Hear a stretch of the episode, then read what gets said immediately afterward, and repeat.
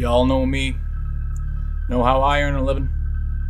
I'll catch this bird for you, but it ain't gonna be easy. Bad fish. Not like going down to the pond chasing bluegills or tommycods. This shark, swallow you whole. Little shaking, little tenderizing, down you go. We gotta do it quick. Gotta bring back your tourists, put all your businesses on a paying basis. But it's not gonna be pleasant. I value my neck a lot more than 3,000 bucks, Chief. I'll find him for three, but I'll catch him and kill him for 10. But you gotta make up your minds. If you wanna stay alive, then ante up. If you wanna play it cheap, be on welfare the whole winter, I don't want no volunteers, I don't want no mates. There's too many captains on this island. $10,000 for me by myself. For that, you get the head, the tail, the whole damn thing.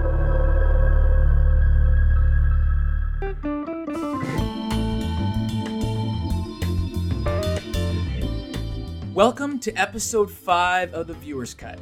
My name is Adam Galloway, and I will be your moderator for this episode, in which we will praise and discuss arguably one of the greatest and most popular films ever made. Not only did this film launch a new cultural phenomenon known as the summer blockbuster, it also launched the career of a legendary filmmaker. So, to all of the viewers tuning in, sit back and relax as we travel back in time to revisit and celebrate the 45th anniversary of Steven Spielberg's 1975 classic film, Jaws. With me, as always, are my loyal partners in crime and co hosts, Chief Brody, Matt Hooper, and everyone's favorite shark hunter, Quint. Say hi, everyone. You're gonna need a bigger boat. Hey. That's some bad hat, Harry. Yeah, you guys get to pick which characters you are, whichever you guys, ones- whichever ones you like. I already picked Chief Brody. I'll be Quint. What does that leave me with? Um, the other one. The other Richard one. Dreyfuss. Hey. You you die in the book and you survive in the film, so you get kind of Right. best of both worlds. and I get to be in the sequel. Adam is the shark. Uh, but anyways, so uh, before we begin, I just want to give a, or I just want to do a quick rundown of the history of this film because the uh, the making of Jaws is almost as popular as the film itself, and it's a personal favorite film of mine. I grew up with this movie. I saw it when I was five years old. I watched it with my with my parents, and I've loved it ever since I was a kid. So I just kind of want to give a quick rundown, like I said. So it's uh, it's based on the best-selling book by Peter Benchley, and originally the producers had another director lined up for the project, but early on he was fired because he uh, wanted to make a movie about a whale. Uh, with the directors, it's true. That's it's it's true. He he wanted to make a movie about a whale. He in production meetings he kept referring to the shark as a whale, so the producers eventually let him go. And with the director's chair empty, they turned their attention to a young, aspiring filmmaker. Steven Spielberg was hot off his theatrical debut of The Sugarland Express, and one of his first orders of business was to push for the film to be shot on the Atlantic Ocean, rather than in a controlled studio water tank. Once production moved to the ocean, they were continuously plagued with issues.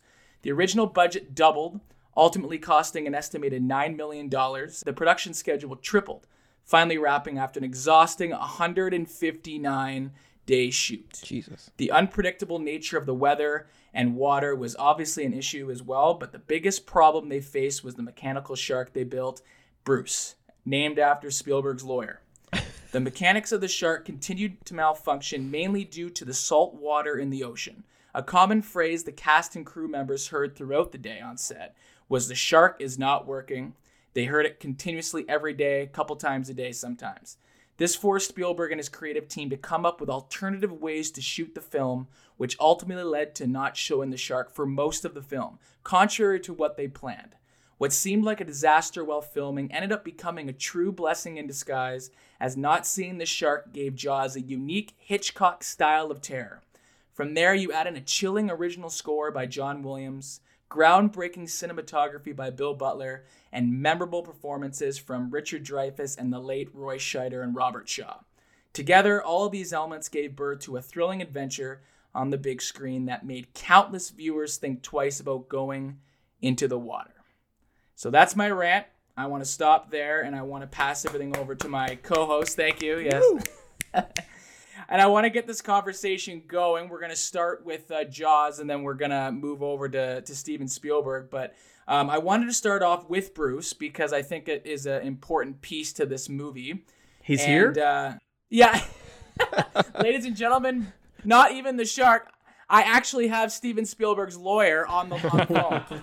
but no, I want to get everyone's thoughts on the portrayal of this uh, of the shark in the original Jaws because I defend this shark uh, and I'll keep defending it to my grave for like 80 to 90% of the movie. Like I'm convinced it is a real shark. Just it the way they shot it, some of the, obviously it's not in the movie very much in the first and second act, but just the way they used uh, utilized it and like, I'm convinced and it's better than any CGI shark I have ever seen like my entire life, every movie I've seen up until now. So I want to I want to get your thoughts on on Bruce and uh, I want to know if you guys have seen a more convincing shark portrayal in a movie. So I'm going to throw it over to uh, Ryan to kickstart it. So uh, take it away, Ryan. Ooh. All right. Uh, I agree. It's a really well done shark, and I don't think I've ever seen any uh, better shark in cinema. Uh, I think it's the practical effects of it. Uh, I feel like that's why uh, uh, Jurassic Park uh, stands uh, very well today because they used a lot of practical with a mix of CGI. But um, yeah, I remember that shark scaring the crap out of me as a kid, and it still does. So uh, yeah, Bruce, very convincing. it's so different once you know he had a name. Yeah, yeah, yeah. I feel like I know him very But well now. Actually, that actually reminds me. I think the best CGI shark that I know, and his name is also Bruce, which he probably got the name from this, is uh, the shark in Finding Nemo. Yes. Oh yeah. So I would say that's the best CGI shark I've seen in uh, in other like it. cinema. what about you, Mauricio? Um, well, um, I was trying to think in many movies with sharks, but many of the movies that had a shark as the main topic, they're not that good, except because of Jaws. Like it- Sharknado 3 was great. Sharknado, uh, Deep Blue, whatever. It's uh, it's just too weird. Um, I do feel. I mean, Blue, I whatever. yeah, deep, I want to see the cut of that movie, Deep Blue, whatever. kind of a I don't know anecdote just to prove how effective that shark could be. I remember watching the movie as a kid and I was terrified about it because well, I mean it's a giant shark eating people, including a kid at the beginning of the movie. And uh, the anecdote is that I went to Disney World in Orlando with my family, and they have the Jaws uh, ride where you're in a boat and then something explodes in the water and then the mechanical shark just comes out of the water. And i was sitting uh, i think i was five or six years old and i was sitting on the side of the boat where the mechanical thing just pops up with flames on his mouth and just tried to destroy the boat. And i remember just being there that thing came up and i just jumped all the other way to the other side of the boat to trying to find my dad and it turned out to be uh, a, another tourist that i never knew uh, but he never let me go, which I highly appreciate. Thank you. Just to say that even though sometimes, yeah, it doesn't look fully convincing, the fact that it's there and you can see the actors on the boat and everything else interacting with it, it made it very real and it made it terrifying for me as a kid and still as an adult. When you get on the water, you're like, eh. Uh, I believe that ride is no longer there anymore. I would have loved to have uh, Yeah. have taken part on that ride. yeah, it, it was great, terrifying for a kid, but it was phenomenal. What about uh, Mr. Dodd? I want to know some thoughts from Dodd. Well, of course, I always have to be the contrarian. Um, I, I actually wanted to put some thought into this question uh, when you, when you sent this to us to think about, and um, it's funny. It's like a long-standing joke. I think that the shark quote looks fake, right? Like they make fun of it in Back to the Future uh, Two. I think the shot of the the mechanical shark jumping out of the water and you can tell that they use it very very briefly where it's like the full body of the shark is almost out of the water and it's Yeah. landing on the boat. In the wide shot. yeah it's a wide shot. Um, I, I think it's pretty questionable in that shot which is but i think they knew that you know what i mean? And that's why i think they showed it so uh, so briefly. But I, I do agree with what uh, Ryan and Mauricio have said in that I do think it looks good. I do think it's shot well and it's believable. Now, I what my answer that I thought of was I think there's a difference between it's not just does something look fake or not. there's a difference between fake that you notice and fake that you don't. Um, yeah, like that. fake that you notice is obvious. You know, when you watch a movie and you go, ah, that looks terrible, like a Sharknado or something like that, right? Where they just they, they don't care and you can tell it looks bad. But there are things that don't necessarily look real, but they're portrayed or shot in a way that um, we don't care that they don't look real. Like for instance, my, my most extreme example is Kermit the Frog. Kermit the Frog does not look like a real frog. Um, but we don't care because the, the the world that he's in treats him as if he's a real thing. So we watch him and we go, yeah, we just accept him as a character. If you don't like that example, Yeah, in yeah, other yeah. movies um, with puppets, there's Yoda. Again, I does Yoda actually look like it's a real living slimy thing with like facial expressions and does the mouth articulate and are the eyes? No, it doesn't but it's totally we, we totally buy it. We totally believe it because there's enough of a performance there and, and, and expression uh, that we get it. Same thing with Jabba the Hutt. Same thing with basically all of the gremlins in the movie gremlins. Again they, they don't look they look like puppets but we don't care. And i think that's what uh, bruce the shark is. It, it if you put it up against footage of a real shark you're probably going to see that it doesn't look right but it's filmed well enough and in, interacts with things well enough that uh, we buy it and we don't we don't notice that it looks fake. Yeah. Well, yeah, you do just comparing it to a real shark, like you get that in the third act underwater when Hooper's down in the cage. Like they they mixed in with real footage from shark shot in Australia, and you could totally tell. Like uh, we were when, when uh, Jamie and I were watching it, we were laughing because the biggest thing when you really dissect it is the the fake shark just swims like straight. he's not even going side to side. It's just going because he's on a crane, right? And you can notice when it cuts to the real shark. Like obviously, so I, I like the way you said it, Dodd, because it's totally true. I think the, the the key word is convincing, where I think they did a good job in the film where they don't show it nearly at all in the first uh, act, barely in the second act, and by the time you get to the third act, when it becomes sensational, you're so into this movie and you will believe whatever is thrown at you that you're terrified of the shark. When it jumps onto the boat, you're like, holy shit. Yeah. All right. So that, that's a real that's a real shark. And what I like about it, my biggest defense for it is, uh, spoiler alert for whoever hasn't Uh-oh. seen Jaws.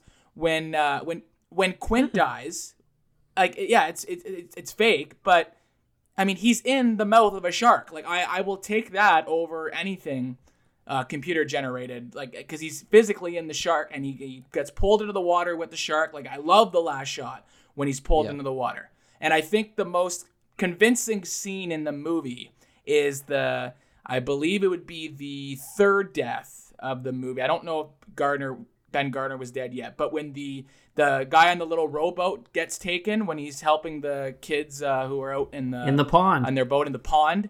In the pond, yeah. The the shot of the shark, the first one when you barely see like you, see just the outline and then he starts screaming and you have the one quick shot of him being pulled under. Like that is that looks like a real shark to me. Like and, and like that's all we have. That was the first time we see it in the movie.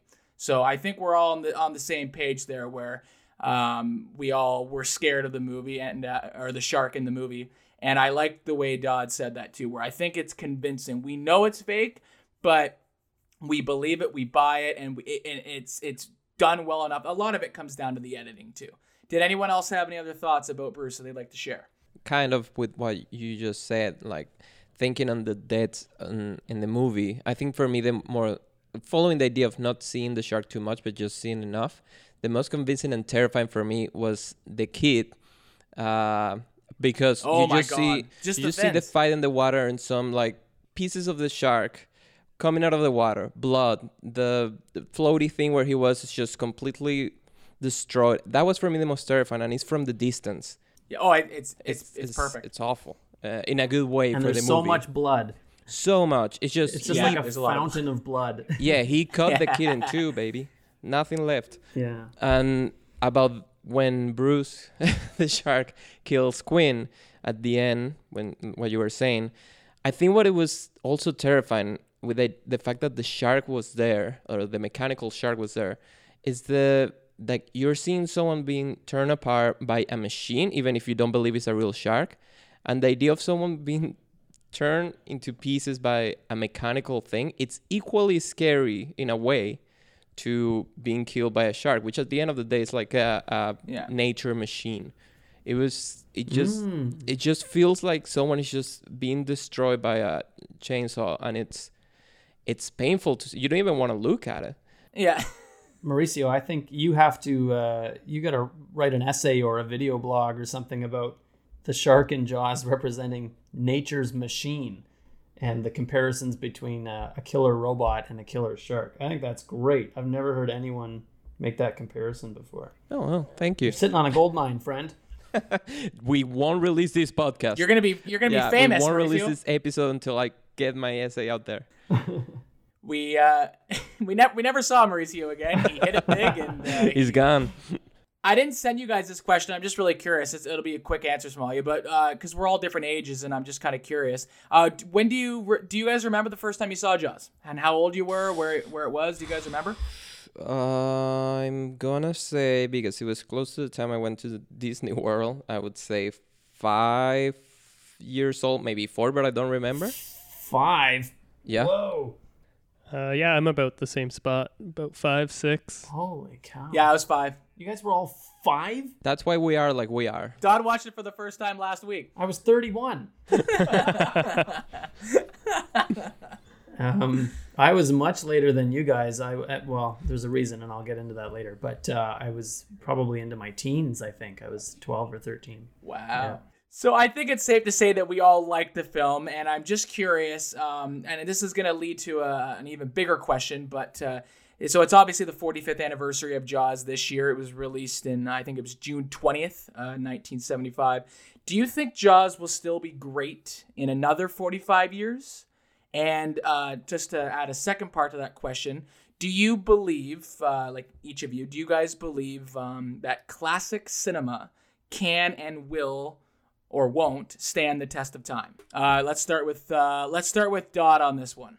Well, uh, I think in order to answer part one of that question, I would be inadvertently answering part two at the same time. So, uh, to me, the answer, yeah, it's a very obvious uh, yes, it will stand the test of time. And that's why I think uh, Jaws does, because I think there are just certain uh, movie tropes or movie techniques, or movies are able to hit certain emotional chords with people that uh, like we're not we're not changing as a species that much over time or at least not that quickly that these themes are still going to be relevant. People have been afraid of predators for as long as there have been people right? That's that's just built in structured into our into our coding. Basic instincts. um another classic um I, yes. you got me. Thank you.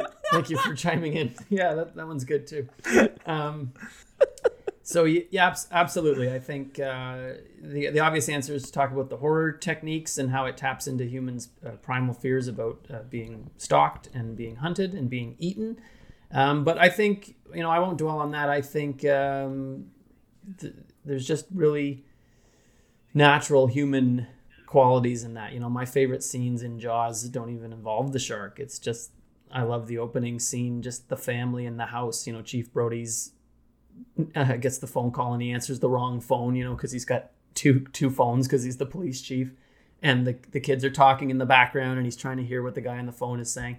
Just just that really natural uh, family stuff that after 45 years is, is still uh, relevant today. So absolutely, unless we somehow all evolve into like cyborgs or something like that, where we we we, we no longer resemble anything of what we used to as humans, then uh, I think cinema will stand up the test of time. And uh, you know, it's funny, cinema's only like 100 years old or so, right? So we don't really know in the long run what things are going to do, but um, certainly there are classics from the early days of cinema. You know, you've heard of The Wizard of Oz, you've heard of Gone with the Wind, you've heard of um, Casablanca. These movies all stand up. So I don't see them going anywhere anytime soon.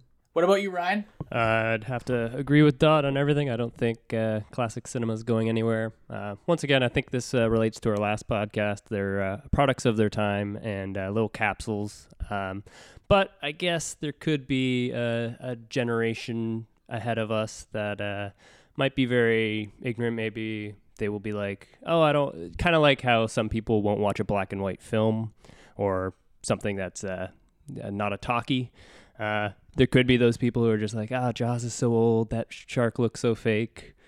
There could be that, but I doubt it will really affect the uh, avid moviegoer. Right on. And what about uh, what about Mauricio? Well, I think it could. I like what Dot said. Like, it's probably the uh, newest of all the arts. That's what cinema is, and uh, but still, till this day, we listen to Mozart, Beethoven, which and music is one of the oldest of the arts, and uh, I feel like when something is good and deserves some respect for uh, setting up the ground for what comes next, uh, it survives uh, the test of time. And the same way, I'm still get excited to watch a, a Chaplin movie, whether if I like uh, I'm a cinema addict or not.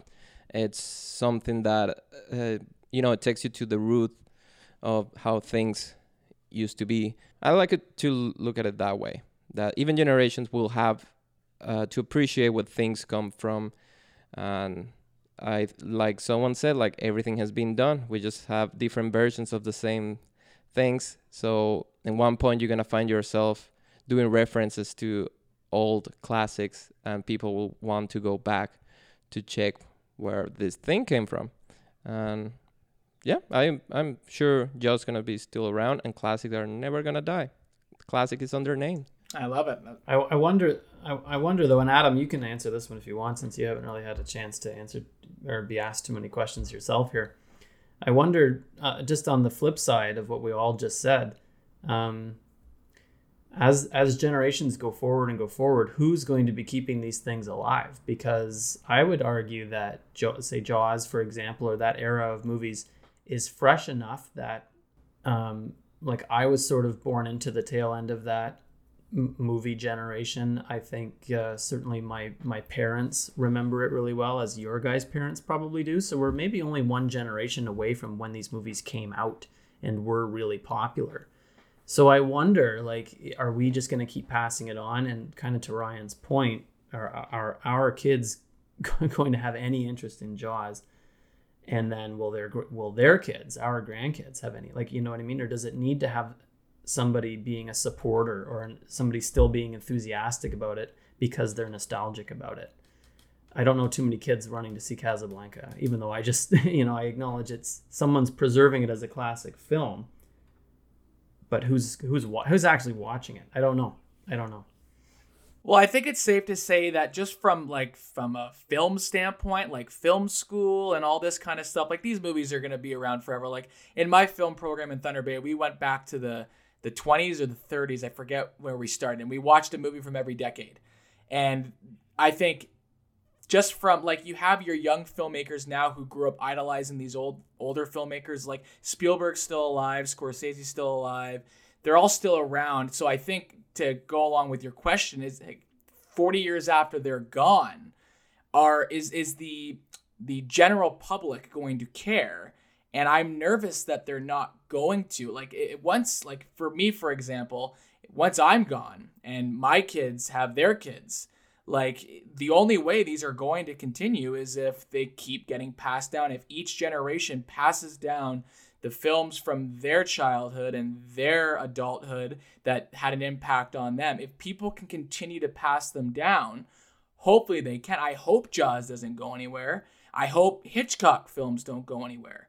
But I mean, like, you talk to a lot of people, they haven't seen or heard of some Hitchcock movies. Like, they've heard of the staples, obviously, but, and you could do the same thing with Kubrick and Scorsese. I think it goes along with all of them. I think it's up to us as the viewers to keep these movies alive because two generations from now aren't going to care about a movie with a mechanical shark unless maybe they're in film school or have a specific reason they love sharks or they love something. I don't know. Unless they have a direct, uh, like reason for wanting to watch it, I think it'll be tough. And I don't really have an answer. That's really all I can do. I know for me personally, I'm gonna pass down a shitload of movies, and it's just the way oh, I, yeah. I, I. hope a lot of people do. Rocky and it's the same one, thing like Rocky Ryan. Two, all the all all eight Rocky all eight 15, of them. But like back. I know, I I'll pass this back to Ryan and Mauricio, but I just wanted to end with this because I know uh, we all like music, but I know Ryan and Mauricio are very passionate with music, and I feel that you guys will definitely be passing down a lot of music to your uh, your kids and grandkids and all that. All them like it's the same thing. All uh, it's you know like it's it goes with a lot of different types of art. You know, so uh, what are your guys' thoughts on uh, on Dodd's question there? Uh, well, you said it was up to the viewers, but I would say it's up to the filmmakers, and I think uh, this has kind of happened a lot more recently. Uh, the throwback, the nostalgia, the uh, the homages to great directors. you'll see cla- like scenes from Spielberg and Scorsese, Kubrick, all redone in today's cinema, in today's movies. And I think it's just like a big game of telephone that filmmakers are playing. They're just like taking the original, like uh, the the template of uh, the blockbuster that Jaws set. It has been echoed throughout the history, and I think that's why it will stand the test of time, because you'll be able to find like a map to like go all the way back to Jaws at the original, and even Jaws has taken things from many directors that inspired Spielberg. So I think there'll be that little roadmap that viewers in the future will be able to kind of go back to. Oh yeah, I, I agree with you. It's going to be there. Filmmakers will continue to do that for sure. It's not the the filmmakers and the people going to film school and all those that I'm worried about. It's it's the way the generations have been going with there's with technology and there's just so much more now to do and there's so much content. There's like TV shows. Will the audience of the the future know what it is? Maybe not, but there will be the past. That's what that's that's where I was getting. I agree with everything you said for sure, and I know it will be there. P- filmmakers will be studying Hitchcock, Spielberg, uh, Kubrick, like they'll all be studied. I'm not that that's that's a given. It's going to be the people that don't care, even if the filmmakers are presenting and they're coming back to Galaxy and they're doing their classic film nights people still need to go. And I hope they do. But I think a big factor to make that happening when it's not a filmmaker, it's the factor of curiosity. Uh, the the idea that someone actually, and and I know probably we're seeing it like a small group of people in this whole world, but I think worldwide there's always like a big uh, curiosity to explore the art one or the other. Like people are still going to museums to see a painting from who knows how old uh, to the Mona Lisa with a hat. Um, so people are st- people are still uh, craving for that. Uh, something that at least I, ex- I experience a lot here in Toronto is that we have a lot of retro nights when we're gonna watch an old movie followed by a, by a new one or just um, a week about a director. Yeah, I, I, think it's safe to say all four of us are are optimistic. Yeah. And hopeful as well that it can continue because there's going to be a lot of great films 50 like in 50 years from now that are 100 years old yeah. that they're you just you have to for see. sure. Like that are 50 years old to us and i think we're all in agreement uh, with that. Um, did anyone else have any more thoughts on uh, on, on classic cinema? I mean I, I think the four of us could talk for hours about it yeah yes true. yes. I think if you look at star wars that's uh, company's attempts to like never let it die right? They're gonna be like nope like we're no one's ever gonna forget about this because we're constantly gonna be making new star wars new star wars. Um, whereas i think kind of like what we said some other classics yeah they might fade away from being really popular or something that like new like new generations of little kids want to see but that'll always be kept around by people like us who are like film like kind of like book clubs might get together and read moby dick well little kids aren't reading moby dick but people are still keeping it around. Yeah. Mm-hmm. I agree. Well, it's a good thing Jaws never had any uh, any terrible sequels. so I wanna I wanna shift now to the man behind the camera, Mr. Steven Spielberg. I don't know uh, how familiar you guys are with uh, like what he experienced on set making Jaws. Uh, obviously, like I said earlier on, it was a very long shoot. It I think it was originally supposed to be about 55, 60 days, and it went to 159 days. Uh, he was uh, stressed. He, he, he claims to still have nightmares to this day. He was overwhelmed, uh, and um, he just had problem after problem after problem. The shark wasn't working, and the script was being redone every day. And uh, my main question uh, for you guys is uh, how much um, how much of the success of Jaws would you give to Steven Spielberg? And I guess you can kind of go along with how much how much credit does a does a director deserve with a finished product? Because just before I jump uh, or uh, jump over to you guys to answer, uh, I, I, broke it down to basically like you have performances, you have cinematography, you have the, the aesthetic, the music. There, there's lots of stuff that you know make a film what it is. But I'm just curious what your guys' thoughts are on uh, a director and filmmaking, and more importantly, Steven Spielberg somehow at 27, 28 years old pulling this off and it and creating the summer blockbuster. Like Jaws made 470 million dollars, and it was just it, it blew blew everything else before it out of the water. So I'm just curious what your guys' thoughts are on that. Why don't you go first, uh, Mauricio? I hate you. Um, yeah. um, well, I mean, I don't know. I, like you said, it was uh, Spielberg was a nobody, almost basically, and uh, I don't think his name had a big impact on the success of the film. I think the film had a, had an impact on his name more than anything. First of all, um, filmmaking is it's a it's not a one person project. It's many people involved, and if one person ruins something, everything else goes goes you know gonna go wrong. Um, I feel like he was lucky in a way. I mean, he's very talented, of course, nothing to impossible to to say the opposite. But I feel he was lucky with the team he had for this film because I'm pretty sure he was very frustrated, as we know. But he had a, a crew that came up with solutions, coming up with the look of things. The editor, the I think just just the trailer was a success with the music from John Williams. That's that's huge. Um, that goes beyond Spielberg in a way, and I think that's also very important. So, yeah, the director is extremely important to make something successful, especially after their name becomes important. Everybody goes because of the director. They don't care about it, most of the things like Christopher Nolan, Quentin Tarantino, um, uh, Kubrick, etc., etc. But yeah, in this case, good job, Mr. Spielberg. But this was a team effort that turned out uh, I would say, by, because of luck, turned out phenomenal, and it's what it is now.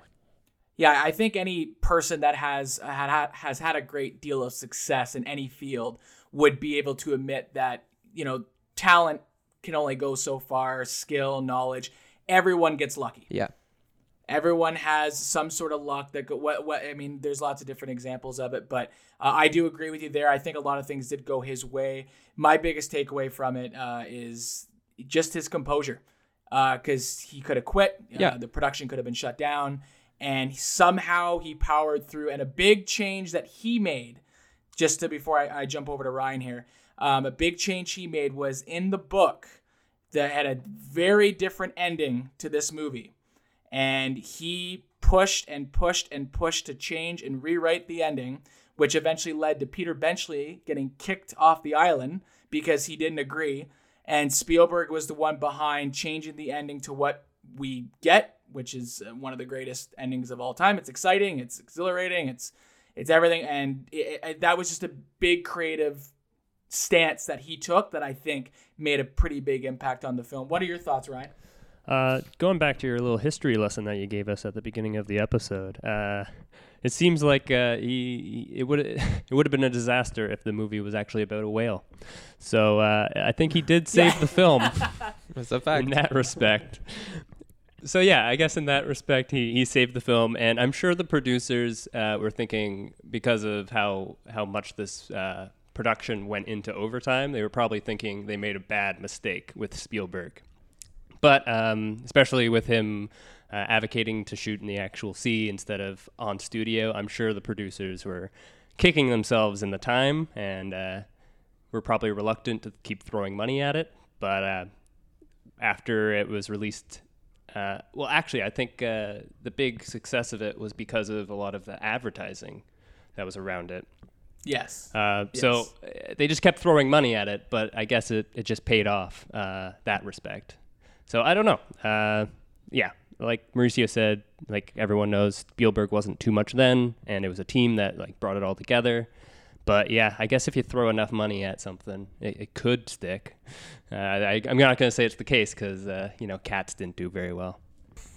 it all comes back to cats. That's Always. That's a real classic that everyone is gonna be watching from now to 200 years. I'm actually excited to watch it because I haven't seen it, and I know it's a disaster. Yeah, let's talk about cats. Let's talk about different animals. Sorry, Dodd. That's uh, that's all the time we have. We're gonna talk about cats now. I, I, I got lots to say about cats. All right. Well, every, everyone sit back. Uh, it's Dodd's turn now. So, uh, what do you what do you got for us, Dodd? Well, I didn't think Cats was as bad as everyone said it was. Uh, oh, we're still talking about. Oh, okay. yeah, yeah. Um, what was the question? um, It was a very long-winded question. yeah. Do I think Spielberg's good? Yeah. no, I, I, essentially I was asking uh, the importance of a director, how much impact of the success of Jaws should fall on a young Steven Spielberg, and uh, essentially did he did he save the film? Yeah, Did I he? think I think it's a it's a tricky question to ask because um, had it be somebody else, had it been somebody else making that movie, maybe not uh, Dick Wanker or whatever his name was. I think that Jesus. um, if you know, had it been let's I don't know David Lynch or something, right? Or or then we would have had David Lynch's Jaws.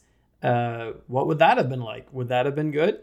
Yeah, maybe. Maybe that would have been something totally off the wall and, and a different type of classic. So, had someone else tried to make Steven Spielberg's Jaws, then I, I have no doubt it would have been a, a, um, a failure.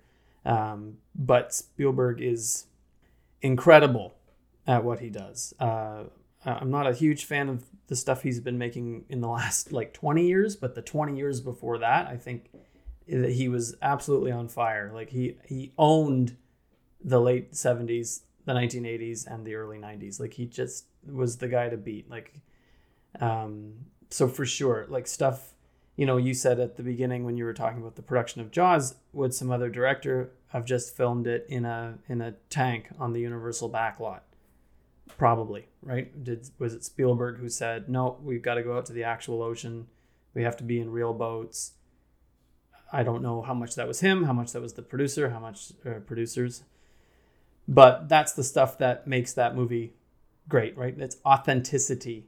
Uh, you're on a beach. You, when there's scenes on a beach, you feel like you're on a beach. When there's scenes on a boat, you feel like you're on a boat. When there's characters in the water, you know, he he he was the one I think who said put that camera at water level, you know, because that's what you see when you're in the water, and sometimes the water comes up over the lens, and just like you're a person bobbing up and down in the water, just like you do in real life. So I I attribute I don't know how much of it was the cinematographer or whatever, but I attribute that to to his vision, and as I said earlier, he's the king of of nuance, and he's the king of of small moments that um, you don't know that you notice, but your brain notices it and uh, and makes it something really relatable.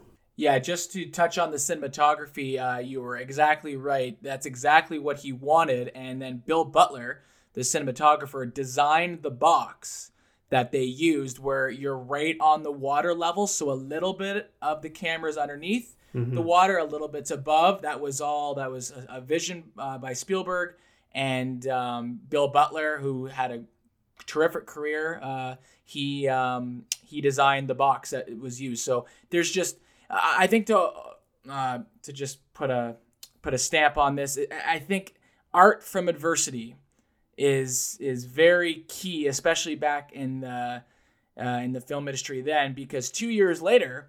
George Lucas experienced a very similar production with Star Wars, and we all know we all know how that movie turned out. So Sorry, Star I think- Star what? What what wars? What? Star Trek. go back about three podcasts. so I, I think I think it's a testament to to his uh, his drive and his and, and and Spielberg admits his his cockiness and his arrogance. Like he he didn't he let's shoot on the ocean. No, I want to shoot on the ocean. He didn't think. He just acted. He did what he thought. He went made decisions based on instinct and it worked out. If this movie would have been shot on in a tank, the shark would have been seen 90% of the movie and Like, I, there, I, I, there's no way I can't say for a fact, but there's no way it could have been better. You would have had a, you would have had a B shark- movie, right? You would have had a, a cheap. Yes. Yeah. Yes. Yes, for sure. movie. So we're gonna carry on here with Mr. Spielberg. Now we're gonna try to keep this question uh, limited because I think we could talk about this for three hours. But I want to get everyone's opinion. If you disagree with a statement I'm about to say, please let me know. But uh, I'm curious. Why do you each each of you? Why do you guys believe Steven Spielberg will go down as one of the greatest filmmakers of all time? And like I said, if you disagree with that statement, I would really like to know why. Let's start with Ryan. Thank God. Uh, I hate starting, and I hate ending too. Don't we all? Okay, would, would it make you guys feel better if I go first? Yeah, let's do that. Yes. No. So the the way I look at it is, I, I I- especially in like sports and all this kind kind of stuff. When you think about the goat, the greatest of all time, you think uh, I I go to yeah. uh, so I go to uh, a Mount Rushmore of whatever you're talking about. Who who are some fou- founding fathers essentially? Who will go down as some of the greatest uh, of all time in their respective fields? And to me, I think he has to be on there. Whether you love him, whether you like him, whether you hate some of his films, love all of it, I mean, it doesn't matter. I think there are many reasons why, and I'm going to keep it nice and simple. He, especially in the time frame that Dodd just stated, I believe he's uh, late 70s to early 90s. I'd go even to the early 2000s. He was still making successful films. He's always around. He's always in play. He's still showing up at the Oscars now. Granted, his movies aren't as good, you know, uh, you know, as as they were 20 years ago. But he's kind of like Meryl Streep, where he's the benchmark. He's around. He's what people get compared to. He's what you're striving towards. He has been around um, for, I mean, if you count his earlier stuff, 50 years.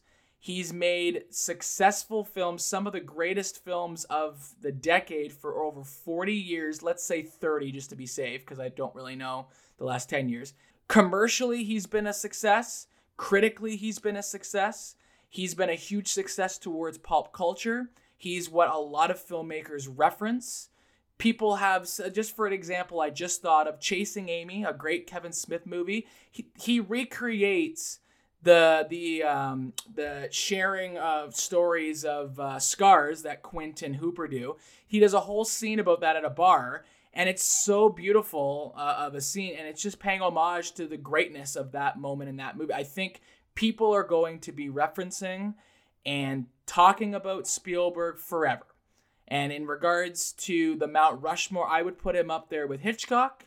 I even think I would put. Uh, I'm kind of back and forth, but I, I when I see Mount Rushmore, I would say uh, uh, Hitchcock, um, maybe like a Cecil B. DeMille. I'm not I'm not as familiar with his work, but I know he is had made a huge impact in, in film, and uh, Spielberg and probably Kubrick or a Scorsese. I'm not really sure. I'd have to think more about that. But that's what I think of when I think of greatest all time. Someone that's always around that people are striving to to either be or beat and he's just always in always in the question. He's always around. He's still making movies. He's working on West Side Story right now. I don't know if it'll be good, but he's still making movies. So that's kind of how I look at it where I think he will be because he's just made so many movies. Not even directing, he's written some movies. He's produced a shitload of movies. He doesn't even have to be behind the camera. And he's still making an impact. Like I believe Back to the Future begins with Steven Spielberg presents. Like he's just he's around, he's present, he's part of our childhood. He's a part of many people's childhood and adulthood and he's just it's almost impossible to think not talking about him in 50 years. It doesn't make any sense in my head, but I could be wrong. That's obviously just my uh, my opinion. So that's kind of where I'll, I'll I'll end it there. So that's kind of uh, going. So do you want to go to Dodd or Ryan or Mauricio? Who wants to go first? By the way, who asked for a remake of West Side Story? Does anybody want that? Does anybody? is anybody like, yeah, West Side Story's too old. We need a new one. Who asked for any remake ever? West Side Story is a classic. It's fine. It looks great. Give me a Singing in the Rain remake. Why? but he's always been around. his whole film catalog has, like you said, shaped my childhood, my adulthood. There's always something I'm reference referencing that connects to him in a way or another, or his films to be more accurate. Ryan and I were watching Dreams by Akira Kurosawa, and he was part of the executive producing team.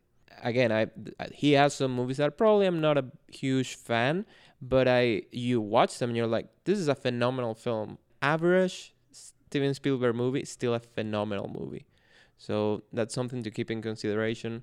And I mean, like you said, he's in the for sure in the Rushmore of uh, directors.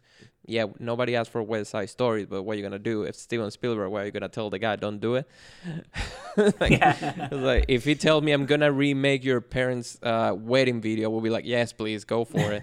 Nobody needs it. Nobody asked for it, but if you want to do it, you're Steven Spielberg.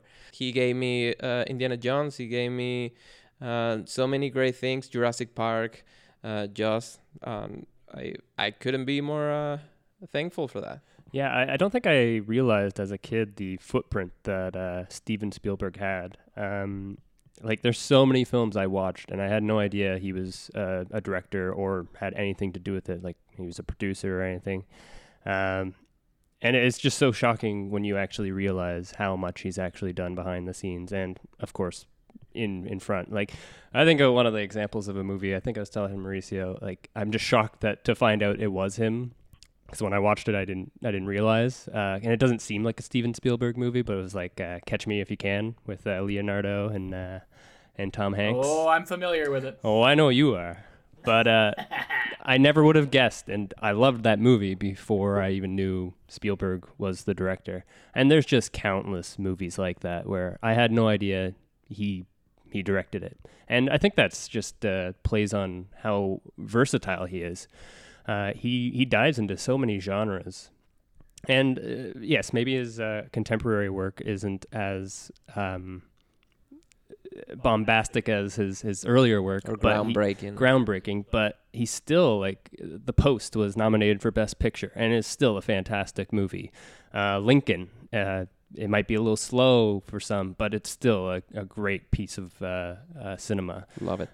there's just he he's hit success in every decade, and uh, yeah, he's uh, he is one of the greatest. I'll Yeah. I'll answer that question just by a quick list of uh, a resume here that I just scribbled. I'm just gonna name off some movies. Now he didn't direct all of these movies. Some of them he was. Um, well, it's questionable how much involvement he had. He went from sort of uh, just an executive producer to uh, some where people claim he actually was the director, even though he didn't get credit for it. So, uh, just really quickly, uh, Jaws, Close Encounters of the Third Kind, Raiders of the Lost Ark, Poltergeist, E.T., Gremlins, Back to the Future, Temple of Doom, The Goonies, uh, Indiana Jones and the Last Crusade, Hook, Jurassic Park, Schindler's List, and Saving Private Ryan. I mean, that's my childhood. that, that, that's that's that's an entire generation's childhood right there. Uh, so I think if that doesn't answer your question, I don't know what would. Yep. Totally agree. Doctors retire, accountants retire, athletes retire, our parents are going to retire, we're going to retire. Should filmmakers, even as huge as a Steven Spielberg or a Martin Scorsese or a Clint Eastwood, should they all retire? Well, I, I, I, don't want them to work themselves into the grave. Like if Spielberg's like ninety seven and trying to well, there's Eastwood, I guess. Um, no, I, I, I like I said, as long as it's still safe for them to do so, I, I, I don't think they do need to retire unless like all artists, and I think musicians are the other big category that this applies to, unless they're trying to leave their mark untouched, unscathed. If they want to leave being totally on top and at the t- then yeah, for sure they need to retire because they will lose their edge. They will not be what they used to be. They might be something different, which is also valuable, which is why I say don't retire because it's not like Steven Spielberg's movies are bad now. Um, but if he wanted his legacy to be just his classics and then that's it, then he needed to have retired, you know, close to 20 years ago. Um, so that's my answer. No, they're still providing a value. Yes, if they want to leave a legendary mark. Yeah, like you just think like I just wrote down a couple here. These are all actors. I couldn't really think about filmmakers, but like you have a Daniel Day Lewis announces his last film. He retires. Gene Hackman's been in retirement since Welcome to Mooseport. And, What a way to uh, go. Robert Red. Yeah. Robert Robert Redford announced his retirement after Old Man the Gun, and then he made a special appearance in Avengers Endgame.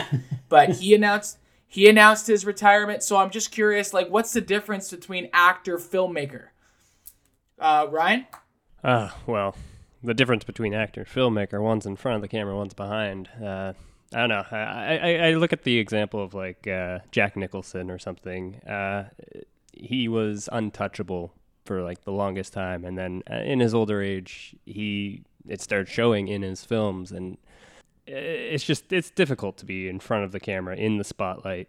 And I guess it's easier for directors or screenwriters to just kind of continue their work in the shadows. Um, so, yeah, as long as they have the spirit and uh, want to keep doing it and have the willpower and everything, uh, yeah, more power to them if they want to do that till their last breath. Mauricio.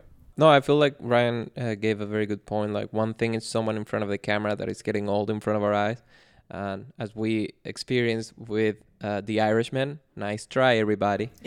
and uh, it's very different for someone who it's behind the camera. Maybe that's my vision about uh, humanity in general. Is like you never know what someone has to give and how to say no to the knowledge and experience of someone with a resume like the one Andrew just said. Like imagine all the uh, all the things they have to add to the table to make things even better. Of course, the retirement it's a personal choice uh, that goes along with how's your physical state, your mental state, if you can keep going on. And filmmaking is probably one of the most stressing, demanding things from a artist standpoint. It's probably one of the most exhausting ones because you have a team that you depend on, 100 days of production. But I think like every artist, even when they say I'm retired, the art is gonna call them back in one way or another. Yeah, these guys are like master jugglers and they go through the most stressful things, like Mauricio said. And I just can't imagine these guys saying, No, I'm just going to do nothing now. Like, w- they would probably lose their minds if they were just sitting at home, not creating. Not everybody's George Lucas. Yeah, I just find it interesting because you have like a Quentin Tarantino that has for, like, forever announced that he's only going to make 10 films, and I believe he's coming up on number 10 if he ends up retiring after like from the director's chair. I have no idea. But I, I just uh, the reason I asked the question just because it, it really it makes me curious. Just like in my head, it's like, would you not want to have your swan song? Would you not want to go out uh, and make like a? And can you imagine like in a world where like Steven Spielberg announced that this is his last film? How big of a movie that would be, or if Scorsese did it, or or whoever, Clint Eastwood. Yeah, he is over ninety and he's still pumping out movies.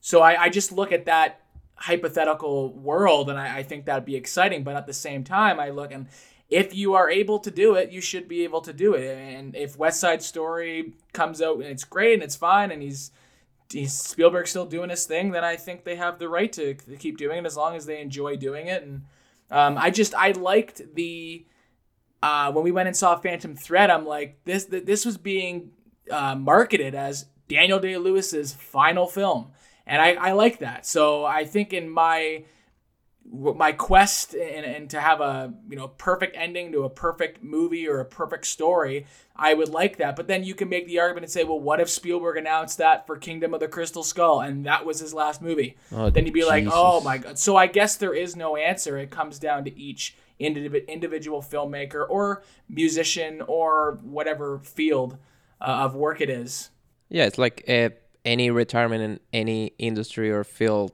whatever it is, it's up to the person to decide if they're in the condition to keep going or not, or people around them, like family, to be like, okay, I, I don't think you should keep doing it. Or you go full Kubrick and you go like, I'm gonna keep doing this until I can no more because, well, there's a I don't know, that's the way you are. But doesn't mean they're not gonna keep working on a side in another projects. It, they just don't want to be the head the director, the main guy on top of the whole production, but because again, it's exhausting, or they feel like they did everything they could do at the moment. So So my last question uh, before we get to some fun questions at the end to wrap this up, I'm just curious, and I want to start with Dodd because he said something early uh, earlier in the podcast about uh, nuance, and I'm just curious uh, for from each of you, uh, what do you think Steven Spielberg's greatest uh, greatest strength uh, is um, in his like just throughout his career? What is what is the? I mean, he's got lots of great qualities. Obviously, he does a lot of good things. Uh, but what do you think maybe is in your top of, of stuff that he consistently did throughout, whether it's the first half of his career or his entire career? What would you say uh, it would be his greatest strength, Dodd? I, I would want to say it's a, co- a collection of things which just makes him a good filmmaker. So it's like, why is he a good filmmaker? Because he's a good filmmaker.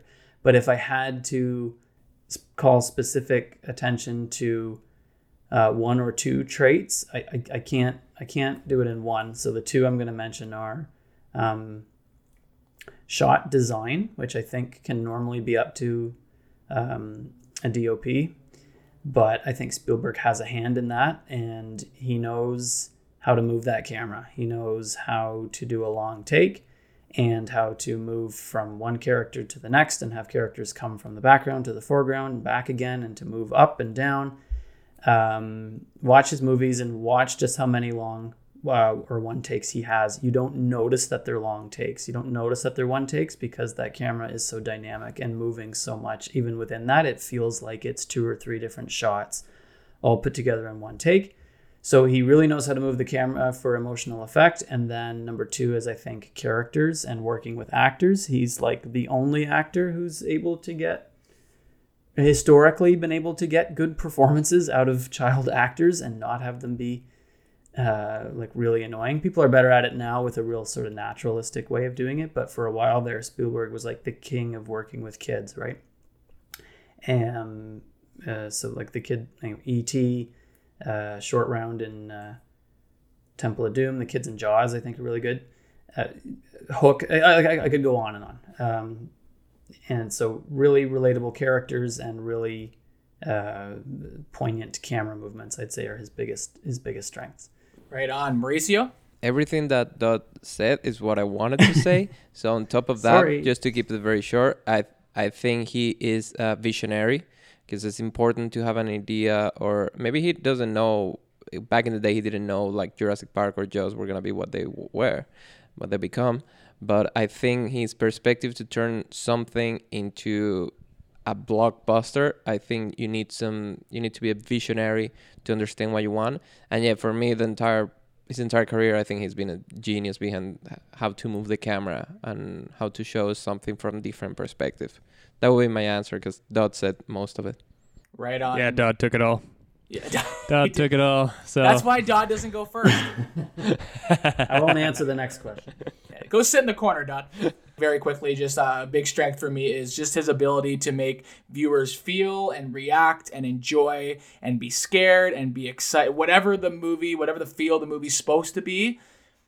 When Indiana Jones is on screen, you're excited. When E.T.'s on screen, you're either laughing or you're crying. When you're in, when you're watching Jaws, you're scared. He has a, a ability to connect with his audience and make them feel exactly how they should in the movie that they're in. I think it's an unbelievable ability. He's done it countless times in his career, and that's the best thing you can. Uh, a- any filmmaker that can make an audience react is doing their job, in my opinion. I think that's whether it's cry, whether it's scream, whether it's laugh. To make- emotions yeah, emotions is, is is a great way to say it. Of course, he makes he knows how to trigger emotion for sure. yeah So we're gonna wrap this up. I got uh, just two more questions, uh, just to have some fun because I'm curious. So I want to know your th- uh, three underrated Steven Spielberg films that you don't typically see on a top five or top ten list. If you don't have three, you can give one or two or whatever. Just a couple that uh, people don't normally talk about that resonated with you. You love it, uh, and maybe a, a reason why you love it, or or anything to go along with that. yeah uh, underrated wise it's hard to find an underrated uh, steven spielberg film It's very difficult. because when you go when you go through the names you're like oh my god what am i gonna say like uh, temple of doom no um, so I I have a main one more than three. That's fine. and I, I really liked it, and it was uh, War of Worlds. The War of the Worlds Ah. for me, it was uh, I don't know, it was fun, scary. It felt like an old-ish Spielberg film with sci-fi. It was a very good remake. Working with um, Tom Cruise was great, and Dakota Fanning, and it's a very good scary sci-fi film with a debatable ending. I know. Yeah, following that one, I don't know. I I, I mean, everybody knows the Goonies, but I I would say it's probably my top five favorite uh, Steven Spielberg related films because I it was my childhood. I had it in Betamax, and then my dad bought it in VHS, and I rewatched that thing until I couldn't watch it no more. It's a phenomenal adventure, and I think those two are my my go-to films that people might not talk too much about, but still they're great. Right on. Are you good to go there, Ryan? Just trying to think of the ones that are like underrated, and I'm looking at the list of movies, and I'm like, damn. It's a Uh, very would tough. say- It's a very tough list. The whole point is just outside of the obvious ones. Like Mauricio nailed it, where it's like if you say Raiders of the Lost Ark, then we'll just laugh because like clearly that's not underrated. Just something that might be a little bit outside the box that maybe you have a uh, a special connection with. I don't know.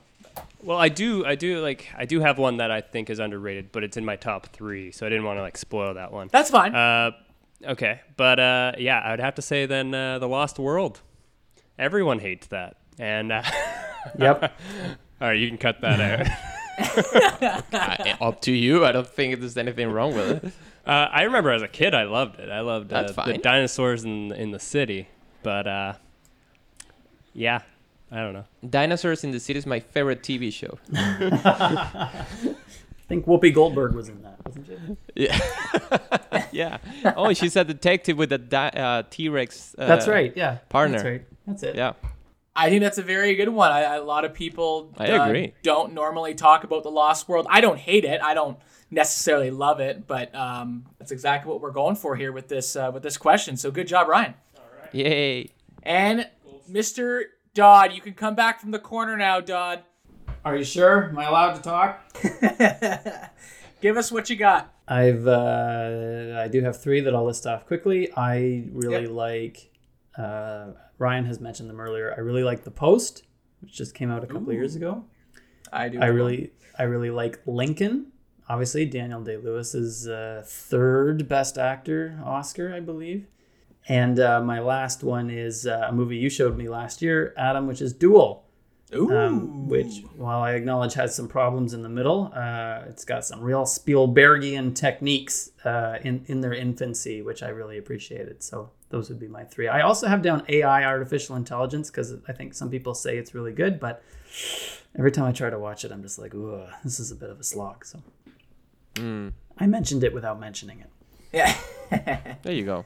So I'll quickly round up mine. I, I agree with Mauricio and Ryan. I think they both mentioned it. It's so tough. Like I was just going through like there's like Munich and The Terminal and like there's there's all these movies that are like they're not great but they're not bad. They're kind of in the middle and they're still enjoyable. But my three, uh, I'm gonna start off with my number three, Adventures of Tintin.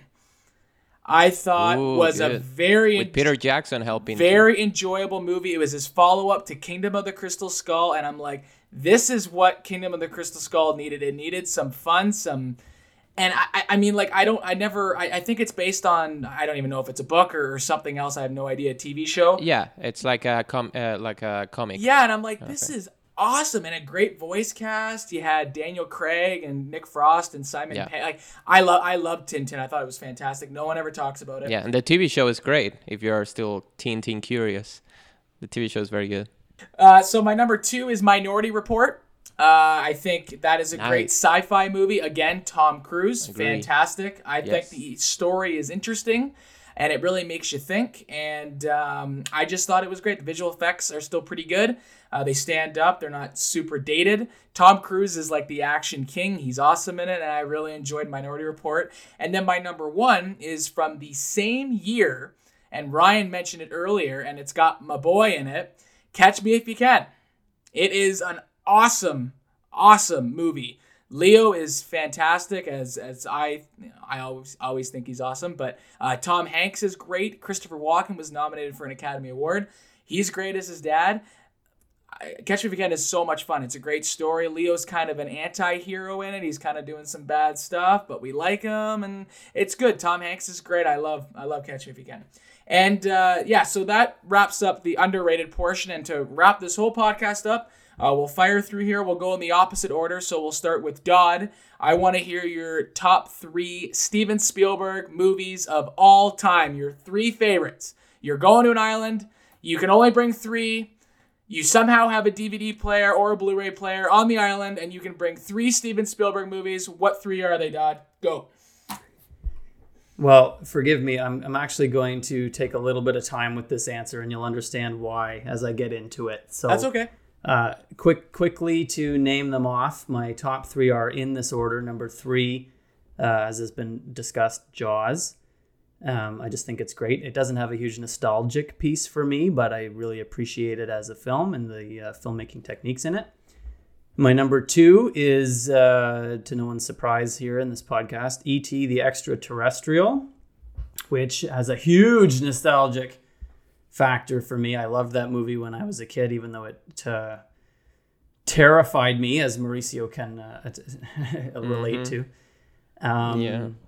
And then, and so okay. So before I say my number one, so here's why I'm going to take a little bit of time. I got a I got a phone call on the weekend from my mom saying that uh, my grandfather, her father, had passed away, and it was sudden but not altogether unexpected. He hadn't been well for for many many years, um, and I wasn't going to say anything, and I didn't really think much of it.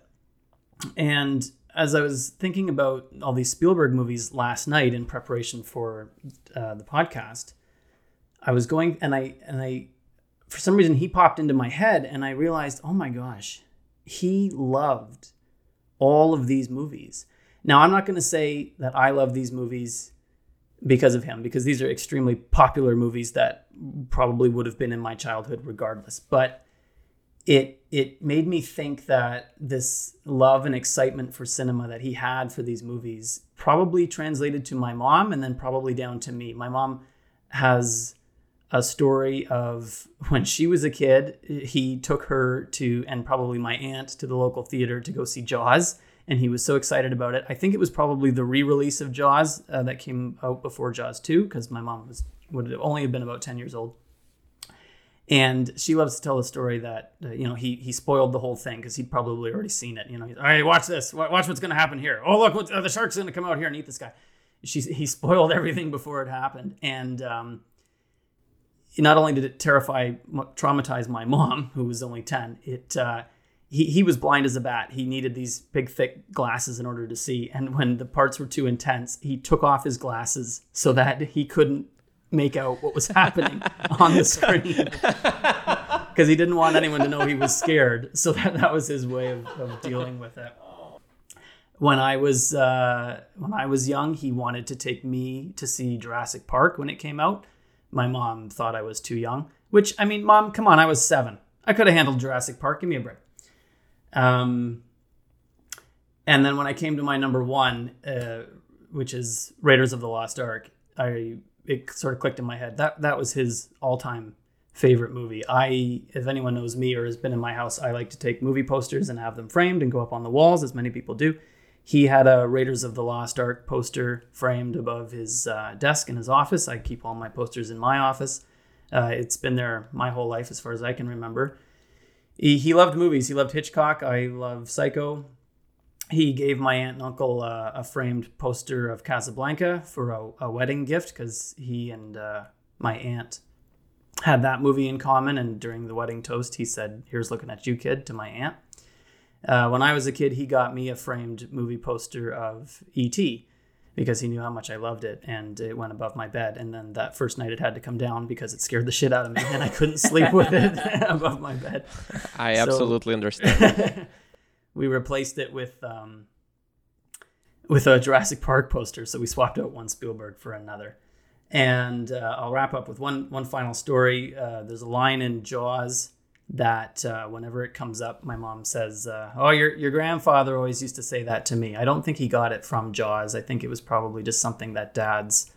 Uh, a, bad sort of dad joke or quirky thing that dads might say, and it was uh, she associates it with him, and now I probably will too. And it's whenever he, she was just a little kid, and when he wanted some attention or some affection or something, he'd say to her, "Come here, give us a kiss." And uh, I guess I guess that was because he needed it. So my three favorites, Jaws, E.T., and Raiders of the Lost Ark, also favorites to my late grandfather, Brian Joseph Dodd. He uh, he went too soon, but as somebody once said, it's not the years, it's the mileage. Well, we, I, I send my condolences to you and your family, Andrew. That's that's too bad. Thanks, guys. Not to bring it all down, but I just saw this opportunity and thought I'd just mention something. Now we know we can dedicate this uh, this podcast to him. Wow, that would be great. Yeah, and honestly, I I know it's, uh, again I'm, I'm sorry to hear I didn't know, and I don't feel like it it brought things down, and actually make me uh, very happy to hear those things because now I know you better, and that explains a lot of things. and it's nice always to hear about someone that had a good influence and someone that uh, means a lot to, a lot to you, like you mean a lot to me. So thanks for sharing that. And I would say I did have, and I'm gonna jump in my answer as well. I I did have a lot of influence around me as well when it comes to movies, and again, that shows the the extension of the impact Steven Spielberg might have in uh, not only our childhood but our parents' um, adulthood. The films that I liked uh, came to be because someone in my family brought them to me or took me to the theaters to watch. Like uh, mostly from my parents and my sisters. All those movies create an impact on me. Uh, my grandparents were already kind of old and they weren't into watching movies or anything. And yeah, I guess my parents and my sister fill up my afternoons with awesome movies. And among them, they're my three favorite of Spielberg. And no particular order, I, I must say, because it changed with the years. And every time I see one, I'm like, oh, this is my favorite. But then I see another one, oh, no, this is my favorite. Um, but definitely like uh, your grandpa Dodd, I have uh, Raiders of the Lost Ark in that top three. Uh, that movie changed me. I don't know how many times I tried to jump out of furniture in my house imitating Indiana Jones. How many uh, moments of anger I gave to my dad cutting like extension cords to have a whip. and who knows what uh, other childish bad behavior I did because of that awesome adventure film that it would just every time it was up on TV on Sunday uh, afternoon, it was the best day.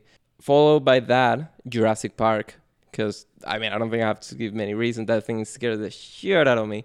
It, it was just so phenomenal, so realistic, so believable. Everyone's so uh, lovable in a way. Some of the characters, and we met Jeff Goldblum. For Christ's sake, the man itself.